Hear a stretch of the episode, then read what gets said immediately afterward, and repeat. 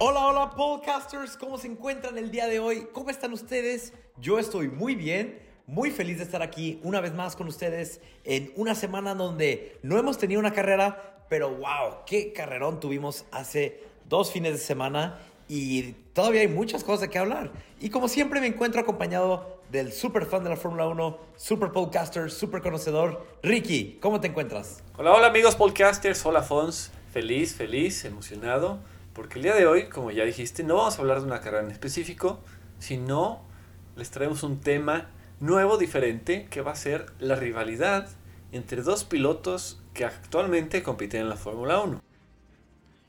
Ricky, este tema, me, me gustaría hablar de este tema porque viendo la carrera de Australia, estos dos pilotos estaban juntos en el podio. ¿Y qué mejor momento de hablar de estos dos que en este momento?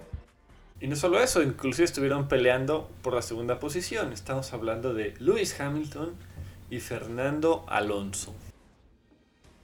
Lewis Hamilton y Fernando Alonso sabemos que tienen historia desde hace años y años atrás. Y para aquellos fans de la Fórmula 1 que no conocen su historia, ahí les va. Ricky, ¿con qué te gustaría empezar de esta gran rivalidad de estos dos titanes?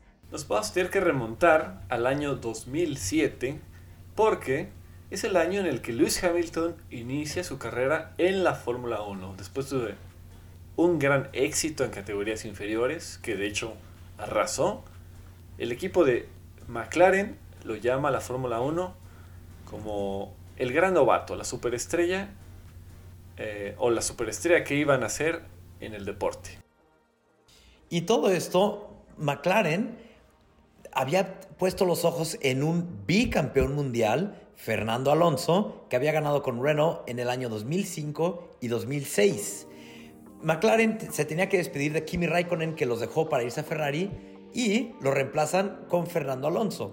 Pero no solo eso, sino que también lo ponen a un lado de un completo novato en la Fórmula 1, Lewis Hamilton. Se sabe que Fernando Alonso desde un principio tenía un poco de miedo de Lewis Hamilton hasta intentando persuadir al entonces director del equipo Ron Dennis de que no, no contratara a Lewis Hamilton, pero bueno, sabemos que sí lo contrató y ¿qué sucedió después? Lewis Hamilton en su primer carrera en Australia queda en tercer lugar. Ha sido de los pocos novatos que en su primera carrera consiguen un podio. Estuvo fenomenal el arranque de temporada que tuvo Lewis Hamilton. De hecho, casi toda la temporada estuvo llena de podios para él. Cosa increíble, súper talento, súper novato. Y con el apoyo de un equipo tan grande, tan histórico como McLaren, que en esa temporada echó la casa completamente por la ventana.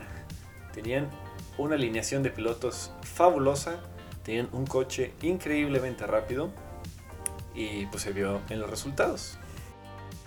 Y sí, y como tú dices, tienen un coche increíblemente rápido, entonces Fernando Alonso estaba dominando, no dominando, pero se estaba llevando la primera parte de la Fórmula 1, el primer tercio de la temporada, él estaba cómodamente ganándole a Lewis Hamilton.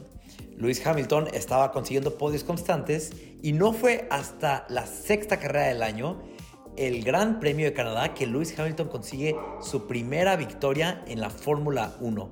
Y bueno, después de ahí, Lewis Hamilton pues encontró su, su ritmo, encontró su velocidad y vaya que logró llevarle la lucha a no solo a Fernando Alonso, sino que a Kimi Raikkonen con su Ferrari que también estaba luchando por el campeonato en ese momento. Ahí tocas dos temas muy interesantes. Uno es la enorme rivalidad que tenía con Ferrari, que era realmente el único coche que se veía que podía alcanzar a los McLaren. Y el otro, sin eh, menospreciar Canadá, el Gran Premio de Canadá, una carrera antes en Mónaco, es donde empezaron a, a hervir un poco las cosas entre los compañeros de equipo. Porque en Mónaco, cómodamente iban uno y dos, Fernando a la cabeza, y el equipo ordenó a ambos pilotos, bueno, a Fernando por un problema técnico que bajara un poco la velocidad y a Hamilton para que no atacara a Fernando. Ahí es donde empezó a existir toda la polémica las órdenes de equipo y es donde Hamilton se presentó molesto con este tipo de decisiones. En Mónaco empezamos a ver que comienza esta fricción. En Canadá, Lewis Hamilton se lleva su primer victoria en la Fórmula 1 y un momento muy importante, Ricky, esto seguro lo has visto tú y algunos fans, si no es que todos, la carrera de Hungría, y no la carrera, sino la clasificación de Hungría, donde las cosas alcanzan su tope. El agua empieza a hervir y ya está en su punto de ebullición para estos dos corredores. ¿Y qué pasa en la clasificación de Hungría, Ricky? Había un acuerdo donde Lewis Hamilton iba a dejar pasar a Fernando Alonso para que él pudiera poner su vuelta rápida. Lewis Hamilton no, respeta este acuerdo. Fernando Alonso, en venganza, cuando los dos tienen que entrar a los pits, entra Fernando Alonso primero y Lewis Hamilton después. Fernando Alonso le cambian las llantas, Lewis Hamilton está atrás esperando a que se vaya Fernando Alonso y que él pueda cambiar sus llantas.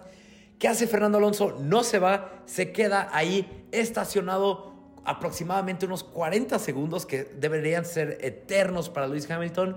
El director del equipo está súper enojado con Fernando Alonso. Eventualmente Fernando Alonso se va, Lewis Hamilton cambia llantas, pero no alcanza a poner su vuelta más rápida, no alcanza a poner su última vuelta, por lo cual Fernando Alonso se queda con la pole position. Fue un momento eh, duro, frío, violento, maquiavélico, no sé cómo decirlo, pero tremendo dentro de la historia del deporte de la Fórmula 1 porque tal cual, se quedó parado con tal de que Hamilton no pudiera hacer su vuelta. Y estás hablando de compañeros de equipo, entonces el director de equipo, fúrico, con lumbre en la cabeza, tuvo que hablar con sus pilotos y además la FIA no, dejó pasar esto. Penalizaron a Alonso después de varias horas de, de discutirlo y en vez de tener la pole position, le dieron 5 lugares de penalización. Entonces se quedó sin su pole position, se quedó con el coraje, pero ¿sabes con qué no se quedó? No se quedó con las ganas de seguirse vengando de Lewis Hamilton, porque para este punto la carrera en Hungría era la carrera número 11 de 17. Antes, cuando había menos carreras, la carrera número 17 en Brasil era la última. Entonces paso a Hungría y ¿qué hace Fernando Alonso? Esto sí es muy, muy, muy, pues no sé cuál es la palabra, pero horrible de su parte. Uno de los ingenieros de McLaren reveló, ya después de que había acabado la temporada del 2007, que el, el entrenador de Fernando Alonso, un día a una carrera, llega con muchos, muchos sobres y los empieza a dar a todos los mecánicos que trabajaban en el coche de Fernando Alonso. No le da ni uno a ningún mecánico que trabaja en el coche de Luis Hamilton. ¿Y qué tenían estos sobres? Estos sobres estaban llenos de efectivo. Aproximadamente 1.500 euros en efectivo a todos los que estaban trabajando en el coche de Fernando Alonso. Y esto para que empezaran a apoyar más al lado de Fernando Alonso, para que lo empezaran a apoyar más en esta dura lucha por el campeonato. ¿Cómo ves? Así el drama, así las cosas, así de este deporte. La extraordinaria temporada 2007, perdón. Así fueron las cosas. A ese grado llegó la rivalidad entre compañeros de equipo, entre mecánicos, entre todos. Se está poniendo tremendamente interesante la cosa llena de emociones adentro y fuera de la pista. Porque, además, afuera de la pista, hay otra cosa que estoy seguro que tienes muy presente, Fons, y es la nacionalidad de los pilotos. Uno español y el otro británico. Uy, claro. La prensa de ambas eh, naciones empezó a hacer todo lo posible para desmilitar al otro piloto. Sí, claro, porque Fernando Alonso estaba dice y dice que a él le estaban dando menos preferencia por ser el piloto español, mientras que McLaren, un equipo inglés, le estaba dando toda la preferencia al corredor inglés, mientras que esto no lo podemos comprobar, en realidad no lo puede comprobar nadie y creemos que es falso, que los dos estaban teniendo las mismas eh, oportunidades para ganar el campeonato.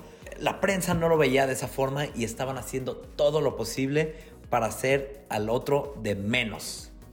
Fue un año en el que el juego mental entre pilotos, eh, la prensa, aficionados, mecánicos, entre toda la gente involucrada en la temporada, estaba haciendo eh, pesar en los pilotos. Entonces, si no tenía suficiente con la emoción en las carreras, estaba todo este entorno para ver quién se iba a llevar el campeonato en el 2007. Y para aquellos que se quedan pensando, y bueno, ¿qué pasó con esos sobres de dinero de 1.500 euros? Bueno, les contaré qué pasó.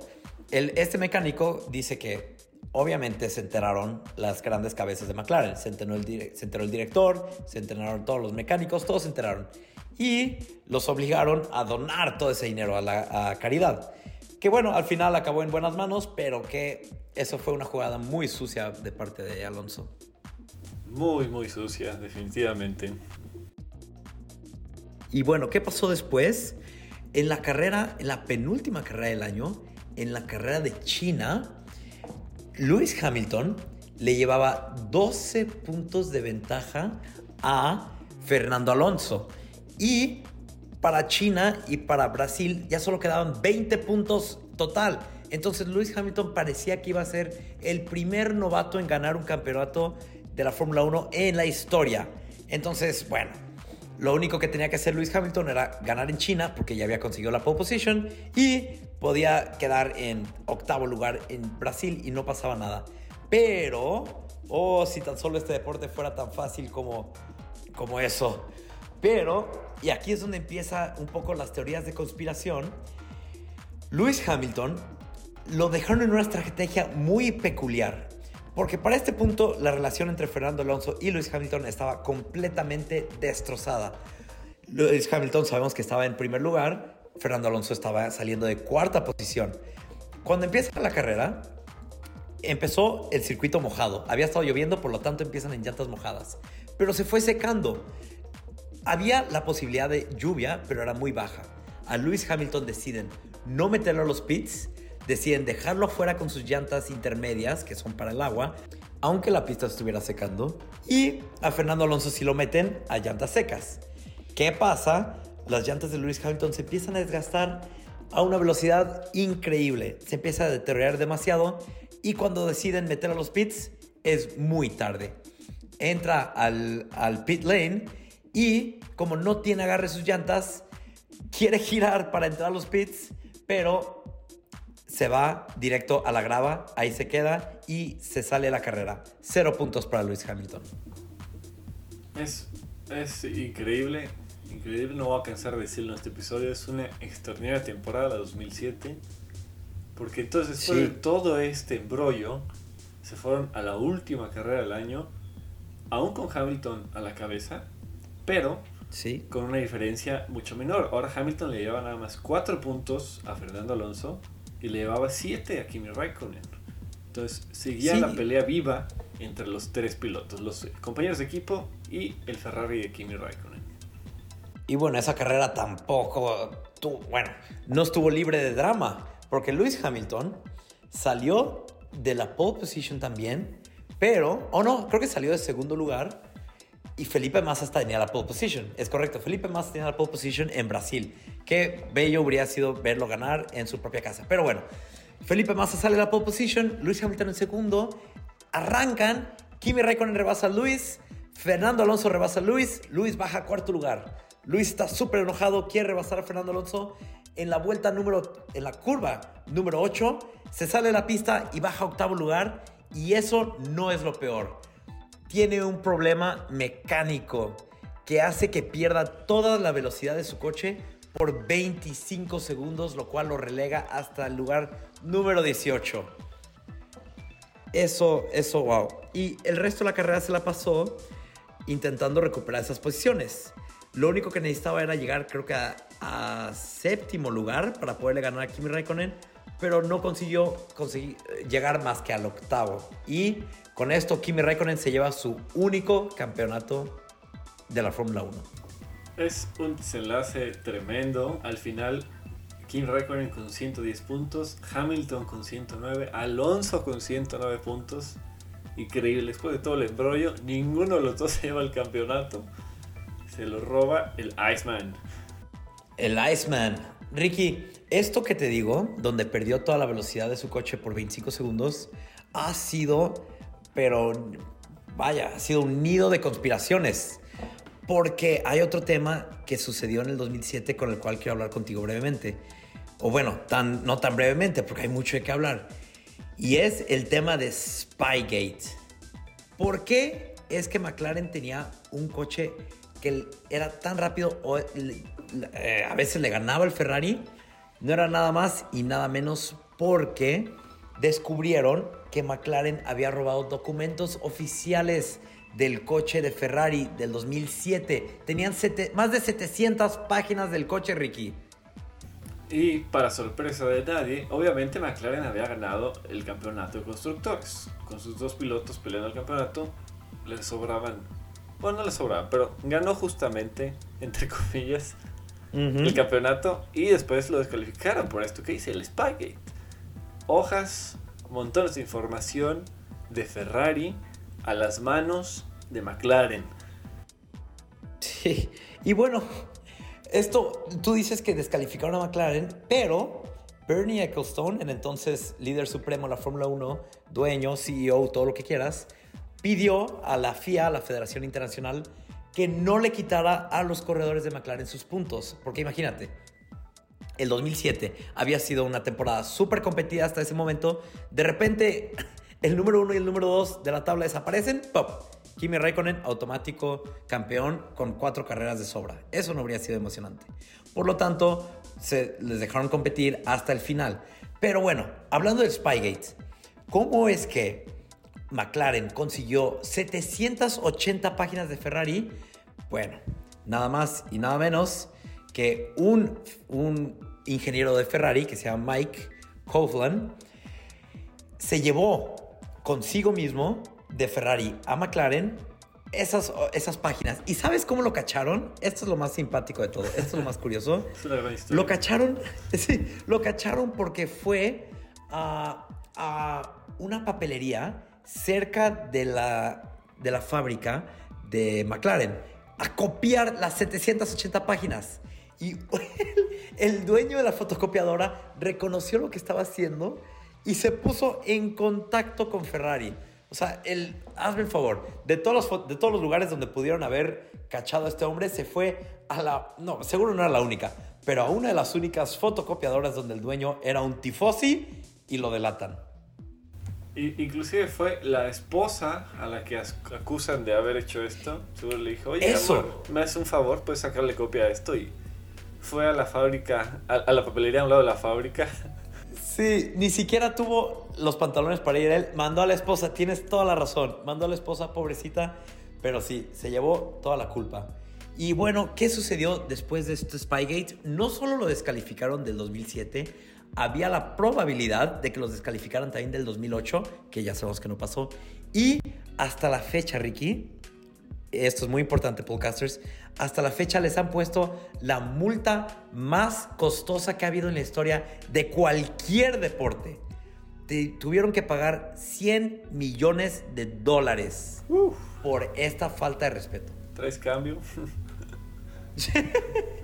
sí, es, es tremendo. Y para mí es justicia divina que no haya ganado ninguno de los dos pilotos. Porque siento que hubiera quedado para siempre ahí marcado el hecho de que ganaron con un coche ilegal. Gracias al cielo llegó Kimi y ganó con su Ferrari. Pero aún así es una fantástica temporada. Si tienen oportunidad de verla, véanla toda. Lo haré. Eso sí, eso sí. Y Ricky, de, de ahí, de lo que acabamos de hablar, es donde salen muchas de estas conspiraciones. ¿Por qué? Es que Lewis Hamilton perdió por 25 segundos toda la velocidad hay muchas conspiraciones que dicen de que, por lo mismo que tú dices, de que imagínate que Luis hubiera ganado con un coche ilegal. Hay gente que dice que el equipo mismo le apagó el coche por 25 segundos, si no es que más. Y Lewis Hamilton en realidad habla muy poquito, muy, muy poquito de esta temporada.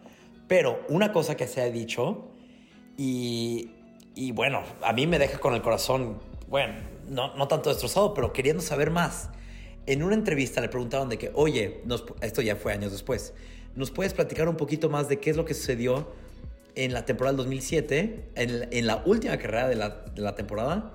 Y lo único que dijo Luis Hamilton fue, en el momento no lo sabía, pero ahora lo sé. Y no es algo de lo que pueda hablar. Uh, ¿Qué será? Todavía no termina el drama del 2007, señores. Y Ricky, esto sí es, esto sí es una, una cita para los más fans de la Fórmula 1, pero me gustaría recordarte sobre ¿Cómo se llama este hombre? A Gentleman, A Short View to the Past. Oh, sí. oh, ¿Cómo se llama? ¿Cómo se llama? Bueno, él que ya ha entrevistado a Lewis Hamilton varias veces y Lewis Hamilton dijo que iba a escribir un libro sobre lo que ha pasado en toda la historia de la Fórmula 1. Y este hombre, Walter Coster se llama, Walter Coster, le dijo en una entrevista, Luis, hace tres años dijiste que ibas a escribir tu libro en 10 años. Bueno, ya han pasado tres años, ¿cómo vas? Luis lo tomó un poco a broma, pero bueno, espero que... Ah, y dice Walter, yo tengo 60 y poquitos años y tengo toda la intención de leerlo. ¿Tú leerías, Ricky, tú leerías el libro que saca Luis Hamilton de su historia en la Fórmula 1? Sin duda alguna. Definitivamente. Sí, definitivamente. También está por ahí la controversia con, con, Mercedes, con el cambio de mecánicos con Nico Rosberg. Entonces, mm, muy cierto. Sobre todo el Spygate 2007 es es la gran controversia, saber qué pasó en realidad, qué se dijo, qué no se dijo. Sí, sí, sí, saber si le apagaron el coche, saber si, bueno, exactamente qué pasó. Y ahorita decías que, ay, perdón, te interrumpa, pero que algo que se habla muy poco todavía, pues es de ese año, pero también se nota que después de tantos años, Hamilton y Alonso como que todavía se tiran entre ellos, sobre todo Alonso que en general le tira a todos, y ya hemos visto en temporadas más recientes que se han enfrentado, inclusive que se han chocado. Eso sí. Los, no sé, Ricky, si antes, porque por muchos años Alonso estuvo muy detrás de la parrilla, con el McLaren, McLaren Honda que era muy malo y, y este, Luis Hamilton estaba muy por enfrente, entonces ni se veían. Pero eh, recordamos que en 2021 sí tenían coches no, no parecidos. Luis Hamilton en Mercedes obviamente le ganaba al Alpine Alonso. Pero ahí te acuerdas cómo en la carrera de Hungría Alonso defendió majestuosamente contra Luis por unas 15 vueltas. Claro que lo recuerdo y aparte son flashbacks a Hungría 2007. no es una pista de la que se ven muy bien. Pero sí defendió como un león y le permitió a, a Ocon seguir su camino a la victoria. Su primera victoria. Y en, en, el 2022, Ricky, ¿qué, ¿qué ha pasado entre ellos dos? ¿Te acuerdas? En 2022, en Bélgica, tuvieron un gran arranque, los dos, de hecho, pero en una curva eh, se les acabó la pista y terminaron chocando entre los dos. Y ahí es donde hace otra vez Alonso uno de los comentarios polémicos, de los que le gustan, en el que dice, este tipo solo sabe manejar cuando arranca en primero, haciendo referencia al gran dominio que tuvo con Mercedes, pues que siempre tal cual estaba en la pole position o en segundo y aprovechó para tirarle esa pedrada. Alonso siendo un señor de ya 40 años, ya maduro, después de la carrera me acuerdo que sí llegó a disculparse, llegó a decir que estaba muy enojado en el momento y que lo que dice en la radio pues sale un poquito sin filtro, pero ya después dice que sí, o sea, sí fue culpa de Hamilton y Hamilton mismo lo dice, sí fue mi culpa, yo lo dejé sin espacio, pero Alonso sí admitió que fue un poco, un poco duro en la radio, cosa que no hacía antes. Sí, no, ese Alonso es con lo que dice es bárbaro. Les duele a quien les duela. Sí, y luego en, en este año, Ricky, Ah, pues tuvieron la carrera de Australia donde los dos quedaron en el podio. ¿Qué pasó? ¿Hubo, algo entre ellos dos en esta carrera? Sí, mientras eh, Hamilton discutía con su equipo la estrategia a seguir con los neumáticos para eh, aguantar su segunda posición, por ahí soltó un comentario en el que dice, no podemos dejar que nos rebase él. Así sin más. No dio detalles, no, no sabemos de quién hablaba, pero hay... No sabremos. Hay quien pueda apostar sobre quién estaba hablando. Casualmente Alonso estaba atrás, tal vez era una mera coincidencia y casualidad, nunca lo sabremos, al menos que, bueno, sí lo sabemos, y la, Y la, verdad ahorita el Aston Martin está bastante bien, entonces sí, sí era para preocuparse que el ritmo del Aston Martin fuera mejor que el del Mercedes. Ricky, se nos acaba el tiempo, pero me gustaría preguntarte esto. Si es que Lewis Hamilton y Fernando Alonso tienen un coche para luchar para el segundo o tercer lugar en la tabla de posiciones, porque sabemos que Max se va a llevar el primero. ¿Crees que volvamos a ver una rivalidad tan fuerte como la que llegamos a ver en el 2007? yo creo que mientras se topen en la pista, sí. Alonso siento que en general casi siempre defiende como si se tratara de la primera posición. Y creo que sabiendo que es Hamilton el que viene atrás, hay algo, hay, algún chip que se le mueve, que se le activa, que se pone un poco más bravo. Queda algo, queda algo de, de hace 15 años atrás.